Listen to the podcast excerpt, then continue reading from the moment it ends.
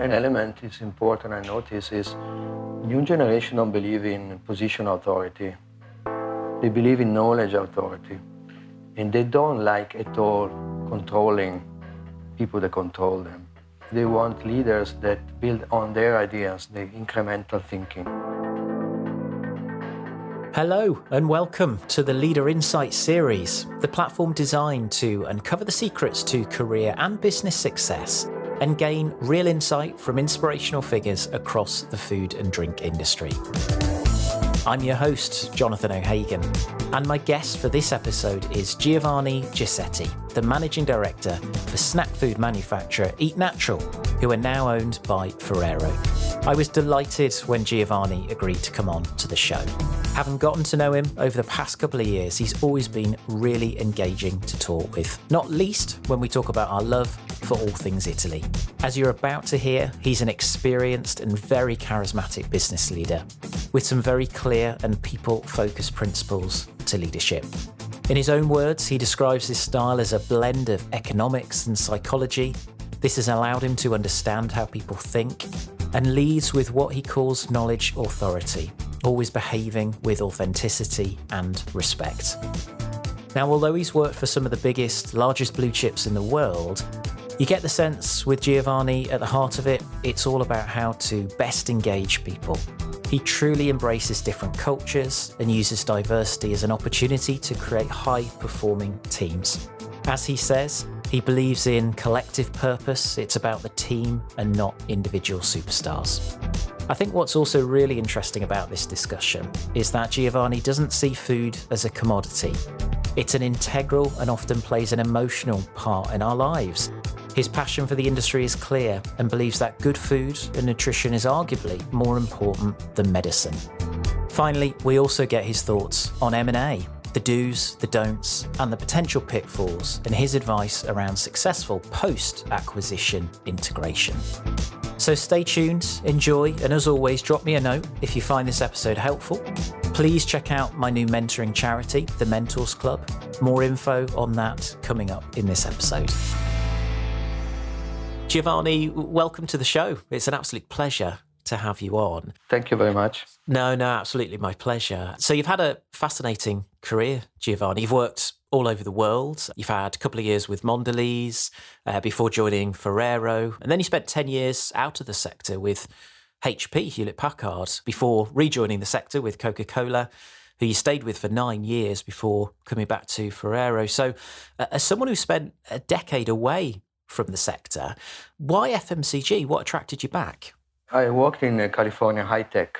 I worked for Hewlett Packard which was very formative because the way the mindset of high tech is uh, extremely positive. If a market doesn't exist, we just create it. Oh, really? If the consumer don't understand, we create a need, or we create a techno- we create a technology. And these were really formative years in terms of mindset. But it, it came to a point where I'm not an engineer.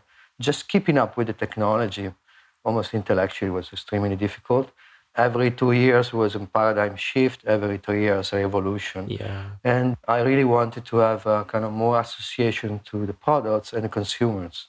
And in food and beverage, you go to a store, you taste the products, there is an emotional side. Mm. And I like an emotional connection to brands.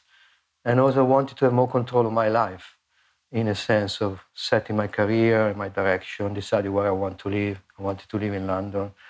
And this is the reason I left high tech.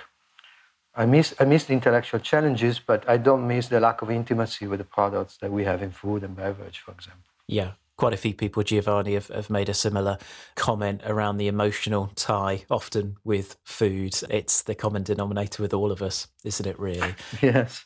Fascinating what you say about high tech, though. Uh, previous guests, we were just talking about this very same thing around is there stuff we can learn as an industry from these other sectors that seemingly are growing at such a rapid pace? And and importantly attracting some really talented people into those sectors. So were you able to bring the learnings back into FMCG from your time away in another industry? Yeah. In the last 10 years food and beverage start becoming food tech. If you look at big companies like Nestle but even Ferrero now there is approach to food innovation, which is natural, but pushed by science.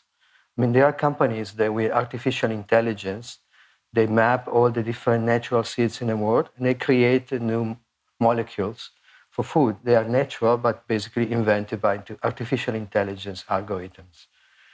There, there are examples like Beyond Meat. There are examples like uh, uh, mayonnaise. We know eggs for people that have cholesterol. There are a huge number of food tech companies now They are revolutionizing the industry. It is amazing, isn't it? Yeah. I mean, you mentioned one there, Beyond Meat, who are getting a lot of the headlines at the moment because of their relationship with the likes of McDonald's and, and a few others. But it's amazing, isn't it? And yeah, they're they're almost tech first businesses, aren't they? And food second. And uh, it's interesting. We're seeing a lot more innovation, NPD, product development people actually on the board of companies, which is really interesting. So it is, to your point, innovation first, isn't it? Leading yeah. the market, almost not even anticipating what consumers want, but almost setting the agenda of, of what we think they may want in the future. Yeah, because nutrition is fundamental for health awareness of people, and it's really transformed. It's probably even more important than medicine in a way because it prevents uh, diseases and it changes your lifestyle and actually it's so important so it's the food and beverage industry now is, is equally exciting uh, than high tech the traditional sort of high tech in terms of innovation yeah. Well, I can feel, I can, I can already imagine. I'm going to invite you back, Giovanni. We could, we could do a whole episode on that topic. yeah, it's, it's a topic uh, I really love because it's bridging my interest in technology with uh, the emotional connection with food and nature. Brilliant. And just coming back to your career, Giovanni, I don't know how much you've reflected, but are there particular traits and attributes that have helped you get to where you are in your career? I have, a, I have an education which is an intersection between economics and psychology. I, I decided not to do an MBA because I, I had an interest in, in the human mind and people. So the common theme in my career is uh, I love culture, different culture, I love diversity, and I'm really intrigued how people think. And so I enjoyed this very international career because I was looking for cultural experiences at the end, and always find a job in any in any country I lived in. I lived in Japan, in US, in Germany, in Luxembourg, in France for nine months. And uh, the combination of being immersed in another culture, not as a tourist, but living there, and having a, a meaningful job from a professional perspective I find it very rewarding and exciting and fun. Do you think that's helped you, Giovanni, certainly working for some of the larger blue chip businesses you've been part of, like Coke, like Ferrero? Has that been helpful that you've been part of different cultures and worked in different parts of the world? Yeah, because I always work for global companies. This, this job now in Eat Natural is a local company with an international ambition. So again, it will, it will, it will be a global kind of challenge. And I do very well uh, connecting cultures and finding uh, alignment with, with different organizations and different cultures. So I do extremely well with multilateral negotiation with different people from different countries. Yeah, no, absolutely. I can I can imagine Giovanni having known you for a little while. I can imagine your charisma and, and charm would go a long way dealing with anyone in the world, really. So I always ask this question: pivotal moments, Giovanni. Any kind of standout pivotal moments for you in your career that you know of kind of situations that could have gone either way? Anything that stands out for you? Um, I'll mention a couple ones. Well, one positive and, and one difficult, but uh, very, very important from a learning perspective. The one positive is being kind of young and working with a small team of people. We did develop uh, an application which is basically you find in any printer, in any copiers now, which is basically you scan a document, you create a PDF. So I work on that project, which now is in any printer, any copier in the world, and we were first to market. We had uh, our little article on the Wall Street Journal and I was a young professional, it was extremely rewarding to work with a small team and doing something that you walk around, you see, okay, I've I worked on that. Yes, yeah. And it's, use, and it is useful, very exciting. Another important moment in my career was uh, I was in US in 9-11, during 9-11, and it was a total collapse of the high-tech industry. And we merged between HP and Compaq.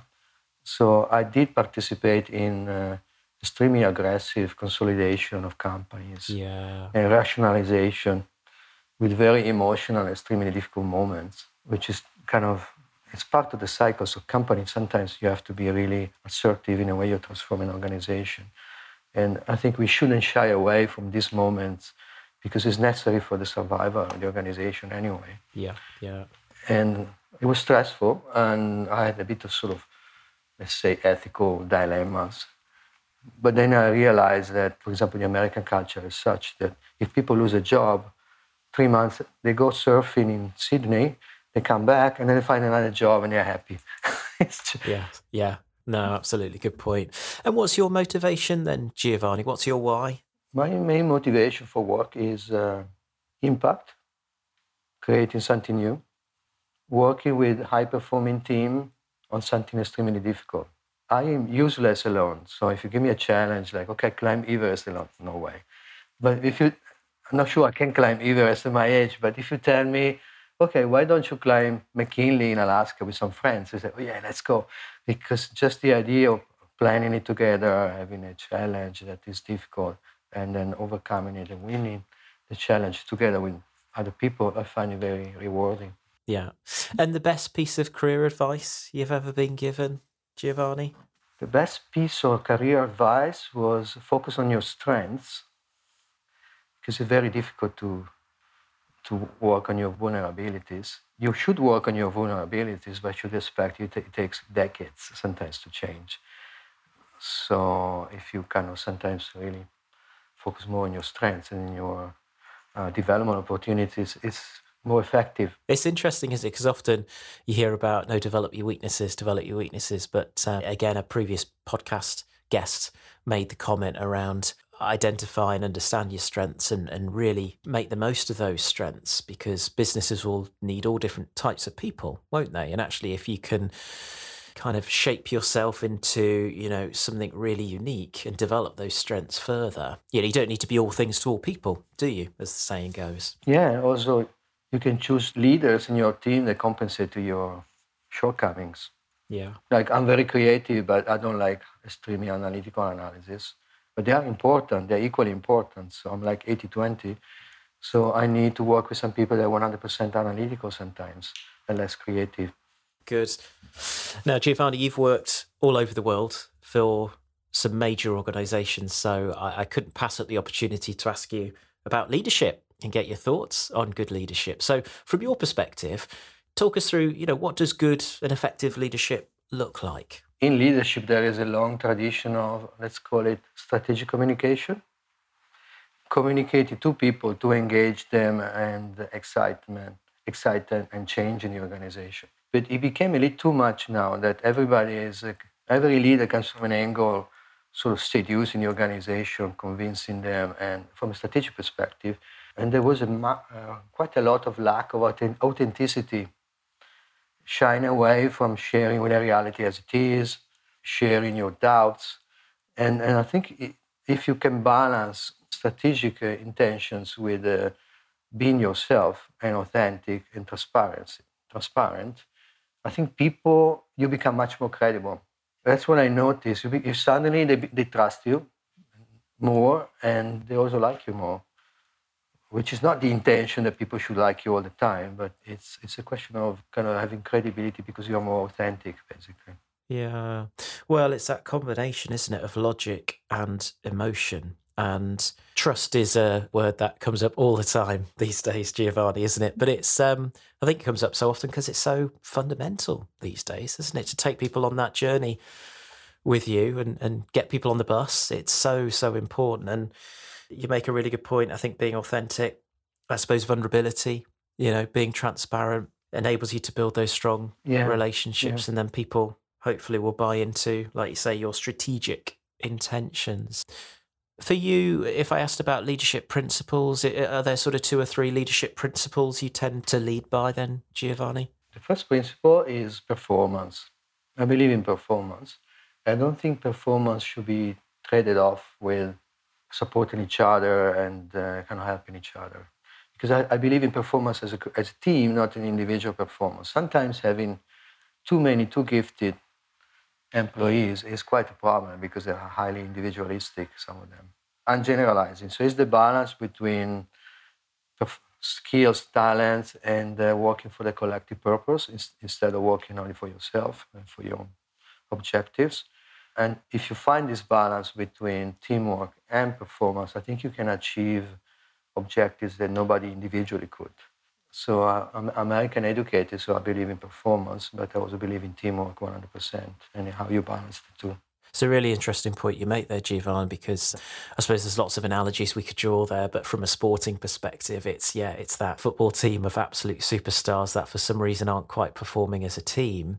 And I've always believed this in my main line of work, you know, bringing talent into an organization that actually, if you can start to blend people's blind spots and, and strengths together and, and not necessarily always recruit the 10 out of 10 superstar someone who's maybe a 7 or 8 out of 10 because they'll come in with the energy the desire the you know the, the ability to kind of give 110% you get a group of those people together um, it can be a really powerful combination can't it?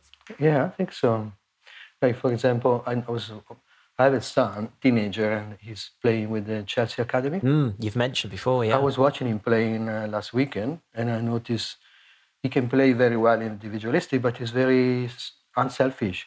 He passes the ball well, and he's thinking about the strategy of the, of, of the game. So I think it's this ability to be at the service of others and at the same time using your individual skills to, to, to perform which is makes teams achieving the next level. Let's put it this way. Brilliant. Well, if he's available to sign for Newcastle, Giovanni, anytime soon, just let me know. he wants to play for Manchester United. That's kind of his dream. Obviously. Oh, does he? yes. Yeah. I'm sorry. but, but, maybe we shouldn't release that if he's playing for Chelsea Academy. But uh, um, sorry. Good. Yeah. And on these principles, Giovanni, I don't know if I cut you short there, but are there are there other things alongside performance and teamwork that you kind of keep forefront of your mind when we think about leadership principles that you, you lead by? Um, picking on the principle I believe in it is telling the truth in a respectful way. There's always tough situation in organization when you have to be very direct and then you have to find this skill of saying the way it is in a respectful in a respectful way even when it's difficult because if you don't if you don't know clear then it's much worse kind of later and I've been I've been in these sort of situations with performance management of employees uh, restructuring uh, negotiation with unions where you, you're just being extremely direct and extremely respectful.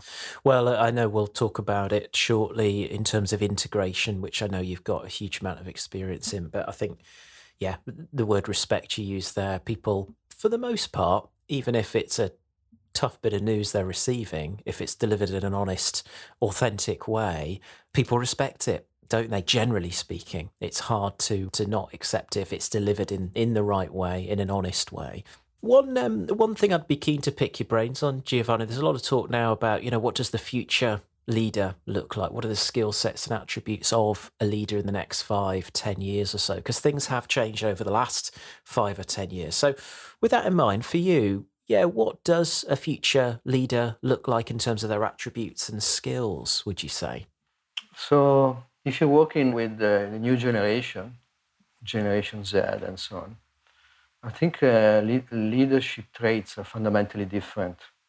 Otherwise, they don't really follow you because they are really looking at having a job that actually overlaps completely with their values and their personalities. And it's not easy because the entire paradigm of leadership kind of changes completely. They're looking for consistency, so they want a leader that is has value at work and after work. They don't want a leader that talks about the environment and then he goes to Africa hunting lions. I mean, I'm exagger- exaggerate, exaggerating that there is a divide between private life and your professional life from a value system perspective. I think these people in their late 20s they are really looking for integrity at a higher level. Diversity is extremely, extremely important on every dimension. So if you don't create a diverse, inclusive environment, you don't perform. And also continuously giving them opportunity to learn and then go. They see work as a, as a platform for personal development, less about money and career, more about uh, lifestyle and, and balance and learning more than anything else. I think that's a really good point. I think they're all really good points, actually, Giovanni. So values led and aligned. I, I hear that increasingly at the moment. You know, individuals looking to work for businesses and, and people where their values, personal values, align with you know what the company stands for and the company values. And I, yeah, it comes back to that point as well around an authentic approach. You know, a leader being the same person in work as they are outside of work. You know, we've had too many sort of horror stories over the last few years, haven't we, of, of people getting caught out and people being sort of discovered for not necessarily living what they're presenting. And I think that's so important now. It's it's too easy to get find out. So yeah, I think again it comes back to being authentic, doesn't it? Really. another element is important. I notice is new generation don't believe in position authority. Mm. They believe in knowledge authority and they don't like at all controlling people that control them. They want leaders that build on their ideas, the incremental thinking. Not like just monitoring what other people doing or controlling them, actually giving the opportunity to be more creative and adding on on their ideas with their own knowledge. If you just have authority and position, that's not enough nowadays. They, yes. they don't have a sense of authority as we, maybe my generation. Yeah. Yeah, I think that's a really good point, Giovanni. Yeah, really good point. Indeed, it's uh, knowledge authority, Giovanni. Is that the term we're coining there? They only follow you if you know. If you don't know, they don't follow you, even if you are the CEO. Yes. the CEO, basically. I think that's some really good core points there. So fantastic. Now, before I go to my next question, I'm very excited to announce a brand new charitable initiative I've launched for 2022. It's called the Mentors Club. The purpose of the Mentors Club is to raise money for charity whilst facilitating the introduction to inspirational industry leaders for quick advice and mentorship. Think executive coaching meets speed dating. It's a 100% for charity initiative with three wonderful beneficiaries, including Magic Breakfast, Macmillan, and the RMHC. We have a panel of 10 superb mentors you can get access to, including Andrew Selley, the CEO of Bidfood, Sue Garfit, the CEO of Alpro, Julia Darville, the UK MD of Puratos, plus many more. Think of it this way if you're working through a challenge at work, or you're at a crossroads in your career and you'd be keen to get inspirational advice from industry proven leaders, then this is for you. Likewise, perhaps you're already operating at C suite level and you're looking for a great networking opportunity to connect with other like minded leaders, then this is for you. To find out more, support the initiative and check out our amazing panel of mentors, then simply go to leaderexecutive.com forward slash the mentors club. That's leaderexecutive.com forward slash the mentors club. Thank you for your support. Giovanni, moving the conversation on, I'm, I'm, i I, didn't want to miss out on the opportunity to, to talk to you about this topic. You, have been M&A director for Hewlett Packard, as we mentioned. You've been M&A and senior strategy director for Coke, and then also head of M&A for Ferrero. So, with all that in mind, I didn't want to miss the opportunity to chat to you a little about M&A and integration. Um, so, from your perspective, what does good M&A typically look like? Only work in M&A in large companies, which is important. Large companies, uh, even if they are extremely innovative, they come to a point when they need uh, to they need M&A to continue growing and remaining relevant uh, with uh, with consumers. Any company, including Apple, there are some companies like Apple and a few others that are less acquisitive, but in general, even Microsoft, Amazon, and even high tech companies continue doing doing acquisition, and uh, you acquire companies mainly for your capabilities or for, or, or for a brand to move in a market that is growing faster or more profitable, basically. And this continuous transformation of your product portfolio, your markets, the markets you play with, is extremely important for a very large corporation to be able to remain agile. It's the only way to remain agile because people tend to be entrenched in the, in the way they work. Know, unless you buy another company, sometimes there's no way you access a new market. M&A should always be at the service of strategy. Yeah, yeah. So a good M&A professional is at the service of the chief strategy officer. Is not a replacement for the chief. Is a means to an end. Is not is not a mean in itself. it, it's very important that strategy and M&A are completely aligned and, and that M&A reports to the strategy function. And I was going to ask, where do people and organizations get it wrong typically from what you see, Giovanni? Is that one of the elements that goes wrong? What is difficult is balancing preserving versus changing. Because t- typically the acquirers, a larger company, are more successful. And they come with an arrogance that they know best just because they are big and have been successful in the past.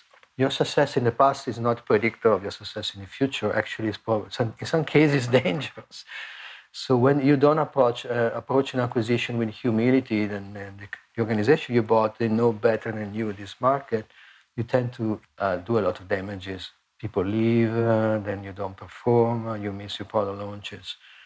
So I focus always on preserving first, because changing will come. Because uh, a small organization, part of a larger one, will be fundamentally impacted, just because they are now part of a larger ecosystem. So I only focus on preserving because changing is coming naturally. And, uh, and this is the only way really to maintain this balance. And we've spoken previously, haven't we, Giovanni, that often the, the post acquisition integration can be really challenging. And of course, it depends on size and scale and how aligned those two separate businesses were prior to the acquisition. But talk to us a bit about that integration journey, Giovanni, and, and some of the things you're focused on, think about with making that integration as seamless as possible? Because you've been involved in a few, haven't you? Yeah, the first the first thing is uh, sort of uh, allowing cultural diversity. I don't believe in cultural integration. I believe in allowing diversity of, of culture. When I come in a new company, a new organization, from a cultural perspective, I fit in. Instead of changing them, I change myself. Like if they have a certain way of dressing, which is fine for me, okay, I will dress kind of in a similar way. Then your work can change from a more from a strategic perspective. So you respect the diversity of culture, but you have one way of working and one kind of you work on processes and you work on uh, on strategy, and you allow for people to be the way they are and uh, the, the, their culture, the way they dress, completely, complete, in some in some cases divergent with your organization, because it's extreme, especially with. Um, small companies they are more like mm. free casual and they are they like a certain way of, uh, of feeling in, in a work environment for example in Eat Natural we have a kitchen we have a cafeteria for the blue collars for the production people but we don't have a cafeteria for the white collar. so people would take turns to cook and i said okay i will cook myself so I came a few times to the office. I made an Italian meal for my colleague, and I fit in with the culture. I didn't want to change it to say, "Well, we don't cook anymore." because we're a large organization. And it, it doesn't take much effort, really. It creates this sort of connection and trust that is extremely important. Yeah, I can see how that would be important because often in those early days of an integration, people often don't know what's going on. They don't know what the future holds. They're uncertain about the future. There's a lot of just general uncertainty, isn't there, at that moment in time? So if you can find ways to build trust, to keep people engaged through that period of inevitable change, like you say, um, it, it, I can see how that could be really helpful. Yeah. Yeah, we communicate a lot. We have town halls every three months. It's a, I'm now working for a small company. We have about 300 people and about 70 professionals, and the rest in production. Every three months, we spend half a day together in the countryside, and, and we com- communicate the strategy, the changes, what's happening, and, and they ask questions. And now with technology, you can you can do a Zoom call with 600 people, no problem. So globally, so communication is easy from in terms of kind of uh, yeah te- technology perspective. Yeah, so communication. And for those starting out on the M&A journey, the acquisition journey, Giovanni, any advice you can offer up? You know, what are the things that you tend to think about when we think good acquisitions and and you know, is it more values based now? I see a lot more companies that I'm sure look it's like you say it's about moving into new markets, it's about innovation, but you know, things like values, company values, is that something that people are thinking of more frequently now? Uh, yeah, First of all, I believe in acquisition that drive growth and uh, premiumization. I'm not a big fan of consolidating acquisitions. Like basically, you, take cost out, and you become more profitable. Fine. Everybody can do it. It's very mechanistic. It's not difficult. You just have to be aggressive in terms of kind of people side, and then you get to the savings. But it's a short short-term game. Then five years later, you're not going anymore. it's over. It's really sh- so. I believe in growth, acquisition, and acquisition that lead to higher profits because you are differentiating products, innovation, for example. My advice would be there is a lot of intermediaries in the M&A industry, like bankers, advisors. They, they intermediate between the market knowledge and yourself. My advice, don't use them. Go directly to conferences, fairs, talk to scientists, meet, and meet owners all the time, develop your own network. And in a, in a way, this intermediate uh, this industry of uh, banking. I'm not saying anything negative about banking, but if you really want to be successful in M&A, you need to know very intimately your market, including the future trends. And this only exists in the mind of an entrepreneurs because they're working on a new product, new market idea. You talk to them, and then suddenly you have something you, you never find in any in any publications or any paper or any research. Well, it comes back to that knowledge authority Giovanni, doesn't it? Know your market. Um, yeah, you have to travel a lot, but if you like traveling, if I used to go to five or six conferences every year. Yes, yeah, yeah. In Europe, in California, in Asia, and and I would I would meet forty to fifty owners or CEOs a year directly without any bankers or any advisor participate to this conversation. Yeah, that's some good advice, Giovanni. Really good advice. And how much can you talk to us about the ambition and the future for Eat Natural? Then, Giovanni, you know, what can we expect over the over the coming years from you guys? Yeah, Eat Natural is a, it's a brand that developed in East London with great products, great tasting products, and a wonderful brand name. So with the, with the expertise and the capabilities of Ferrero, we can take this brand internationally and in multi, multiple categories. Amazing thing about Ferrero is uh, this really ethical approach to ingredients and, and product, product quality and the growth level. So we are not driven by short-term profits. We are driven by engaging more consumers and offering amazing products. So you, you will see a lot of innovation into the products from the ingredient side the natural side and uh, stretching this brand into new categories and new markets. It's going to be exciting to see, and uh, we, have talked about it previously. It's a fantastic brand. It's been around a lot longer than I think people often think, privately owned. And yeah, I know the uh, future is an exciting one, so I, I, I wish you all the best with it, Giovanni. I look forward to watching the progress you guys make. Oh, thank you. Thank you. Just finally, before I let you go, knowing what you know now, Giovanni, what would you tell your young, younger self in terms of career advice? My young, if I were 20, I mean, if you've changed my career, you mean? Or... People can't see you, so you know they don't necessarily know you're not 20, Giovanni. I mean, what I would do if I was at, uh, okay. I would not study. I would not study business. Okay, I would study maybe nutrition or something scientific mm. that is connected with uh, sustainability or the environment. Yeah. And from there, and from there, then develop a career. Instead, I study economics, which is kind of really generic knowledge. Mm. And then I ended up finding this common theme, which is business development, M&A. Yeah, yeah. I would do the opposite. I would study nutrition. Yeah. In a good university and then from there, I developed a career as an expert of a really specific topic that is relevant to current markets. Really interesting, yeah. But still combined with psychology, though. Giovanni, you mentioned that at the beginning, that that's been really important for you in terms of working with people. Yeah, I like global businesses. So if you don't like other cultures, you don't really appreciate them. It's not easy to make an impact.